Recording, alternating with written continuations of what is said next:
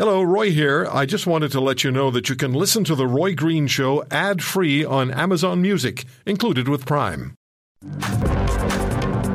There's uh, another terribly disturbing story that's come out of Iran, and I'm going to ask my guest what she thinks about what's happening in Israel because I know she has strong opinions on that.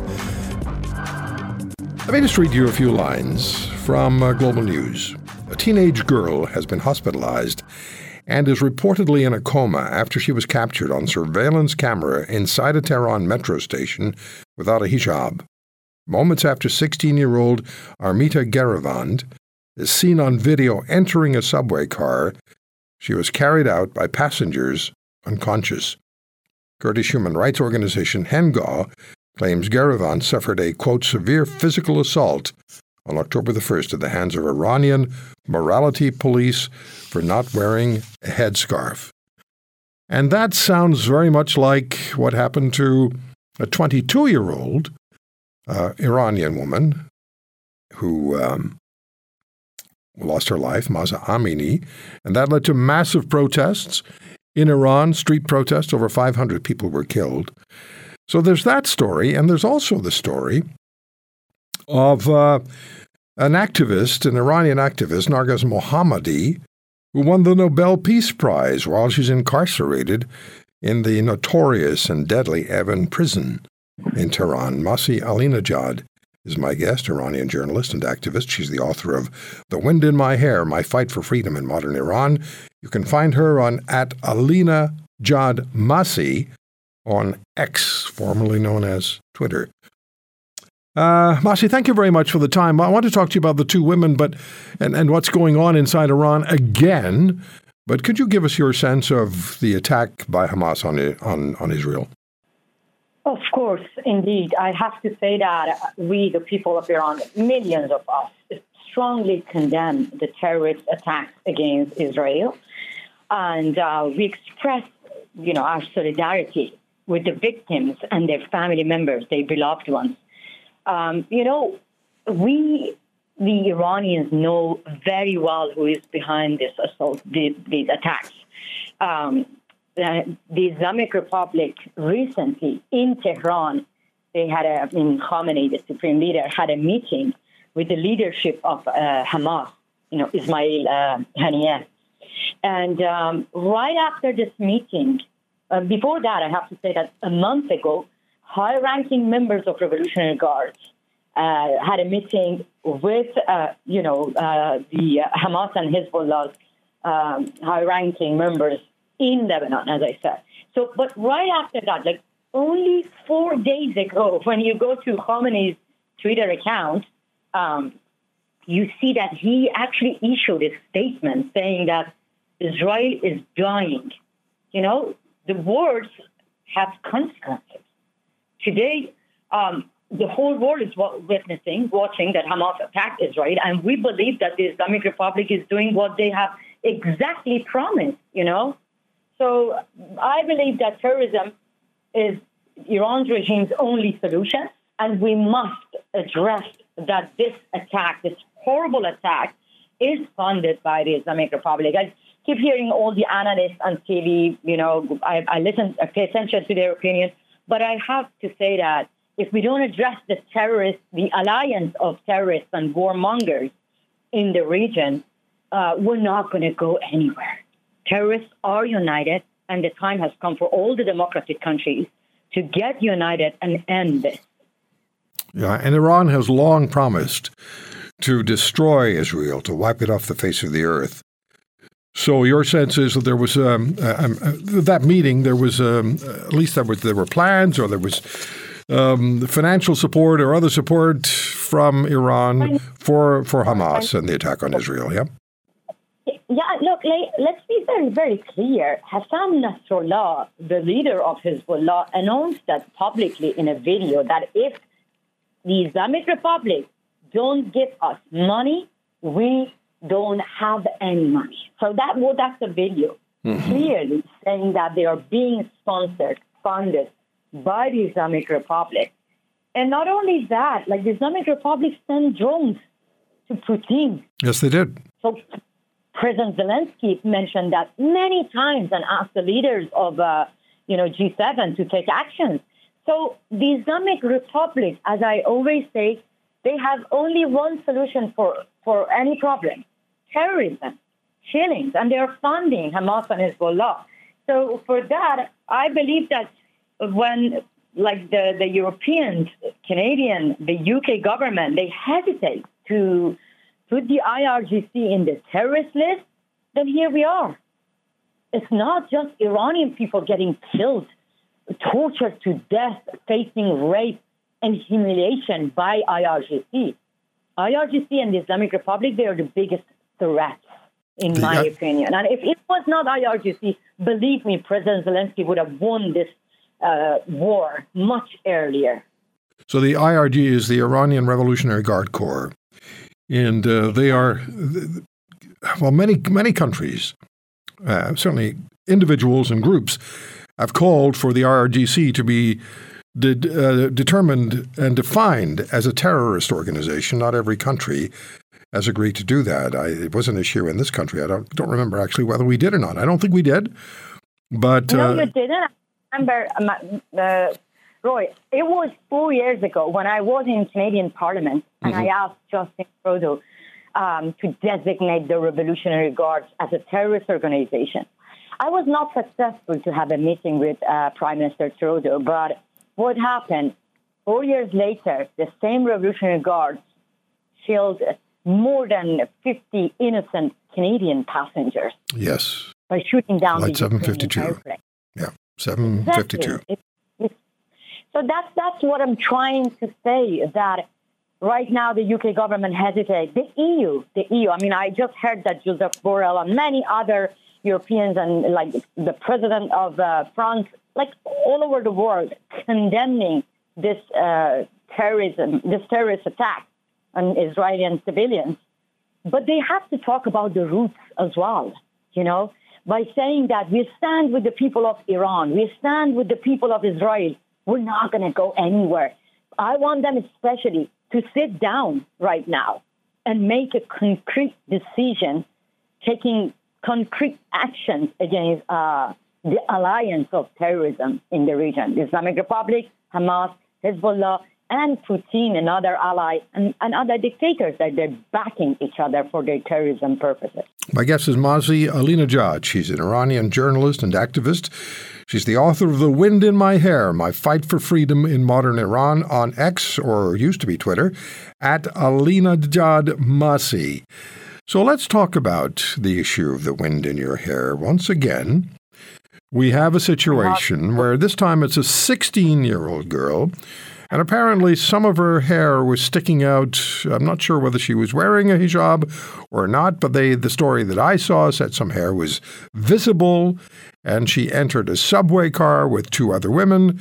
And almost immediately, she was carried out of the subway car by passengers and she was unconscious. And there's a photograph which you've posted on, uh, on your X account, Twitter, at Alinejad Masih, which shows her in hospital clearly in a situation of great distress. Talk to us about that. Yeah. I mean, honestly, can you yourself believe what what, what you just just said? No, no, now, no. It's shocking. It's just shocking. She's only 20, uh, 16 years old, beautiful teenager with an amazing, you know, haircut. So she refused to wear hijab all the way from her home uh, to school. So in the subway, there are many, like, like bunch of officers, hijab police, walking around and warning students, girls, unveiled women to cover themselves, to cover their hair. So she refused, according to her classmates and uh, two witnesses that they gave interview to Guardian. So she refused. And what happened, the hijab police pushed her away. That's how she is now in a coma fighting for her life. And I mean, my heart is broken because now the world is busy with what's going on in Israel, rightfully. And my heart is there as well because she's another young victim of the terrorist regime of Iran. And right on the anniversary of Mahsa Amini, another girl who got killed in the hand of morality police, which her brutal murder actually sparked a revolution in Iran. And now another girl So right after that, the Islamic Republic denied uh, the brutality of morality police by by forcing her parents to go on TV and do false confession, by arresting two of her classmates and making them to do false confession as well, by arresting a female journalist who was just simply doing her job, trying to report about her situation in the hospital. It's 16. how this Masih, this 16 year old girl, teenager, uh, who you have photographs of and you posted them on, again, on your on your uh, X account at Alinejad Masih, clearly in distress in a coma in hospital. Um, she, um, her mother has been, looking at this story here, her mother has been uh, reported to have been arrested, and now the, her mother's whereabouts are unknown. And because her mother probably, again, looking at the story, her mother didn't seem to support the state's yeah. view and the state's mm-hmm. position on what happened to her daughter wasn't emphatic enough in support of the of the state of Iran and now her mother's disappeared. You're absolutely right. The Iranian television brought someone on TV called her relative. And the, the young woman was trying to tell the uh, whole world that she was not being beaten up by morality police and referring to Armita's mom saying that she checked all the footages and immediately the mother reacted to the lies of this woman, an Iranian reporter, said that, no, we haven't checked all the footages. Immediately she got arrested. The mother got arrested. Look, honestly, I don't have any words to explain the brutality of, of, of Iranian regime. That first, they kill you. Then they go after your family members and they put them in jail and they prevent them from you know, mourning. Right now that I'm talking to you, the family members of more than 70 innocent protesters who got killed last year in Woman Life Freedom Revolution, they got arrested or they were summoned to go and explain and, you know, sign an agreement that they're not going to speak up about their beloved one who got killed. This is the true face of Islamic Republic. So, uh, Masih, talk to us, please, about Narges Mohammadi, who's in Evin Prison, which is a deadly place to be. I've had guests on this program who are incarcerated there who feel lucky they survived. Tell us about uh, Narges Mohammadi. Narges Mohammadi has a really loud voice against oppressive regime. You know, uh, uh, first when I met her, it was 20 years ago when I was a parliamentary journalist. Uh, before even seeing her face, I heard her loud voice while she was challenging one of the members of the parliament about the situation of political prisoners. Since that, she herself became a political prisoner. She faced solitary confinement. She's being away from uh, her twins for years. You know, I myself have been away from my family, from my mother for 13 years. I know the pain. But Narges is really like wounded but unbowed unbreakable. And that scares the Iranian regime. So for, for me and millions of women, this Nobel Prize, uh, like being awarded to Narges Mohammadi, is a symbol, like symbolizing the power, the struggle, the pain, and the bravery of Narges Mohammadi and millions of Iranian women who chanted woman, life, freedom. She's been imprisoned 13 times. She's been convicted five times. In total, she's been sentenced to 31 years in prison, and she was last detained, well, she's still in there uh, because in 2021.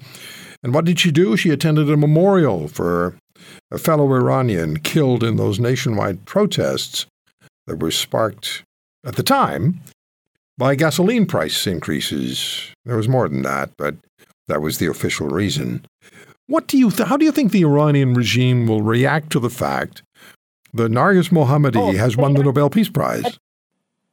They are already angry, my friend. They are very, very angry. They actually uh, condemned that. They said that this is a political, like, trying to downplay uh, the prize. You know, but I have to say that when the Islamic Republic is angry, Iranian people are happy. But I have to say, this price uh, is, I mean, the price means to encourage Iranian women. But I want to be honest with you. Iranian women have the courage enough to challenge this barbaric regime. I believe that this Nobel Peace Prize must encourage the democratic countries, especially the female politicians who used to go to Iran and obey compulsory veiling, bowing to the Islamic Republic. The prize must encourage them to be as brave as Narges Mohammadi, as brave as Iranian women, and help us to to end this gender apartheid regime, you know, because Narges was a reformist like myself. I was supporting reformists as well.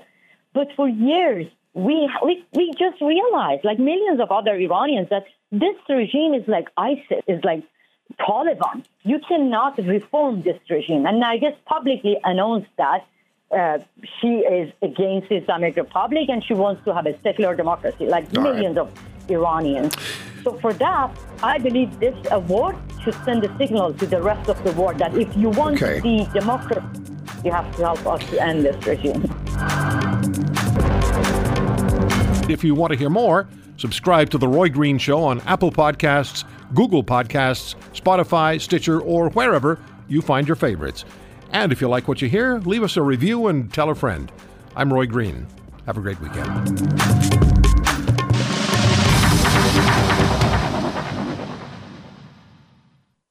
For most of us, crime is something we see on the news. We never think it could happen to us until it does. Loved ones are gone, and for the survivors, the scars will never heal. I'm Nancy Hixt, a senior crime reporter for Global News. And on this season of Crime Beat, I'll take you inside some of the most serious crime stories I've covered. Season 6 of Crime Beat is available now on Spotify, Apple Podcasts, Amazon Music, and all podcast platforms.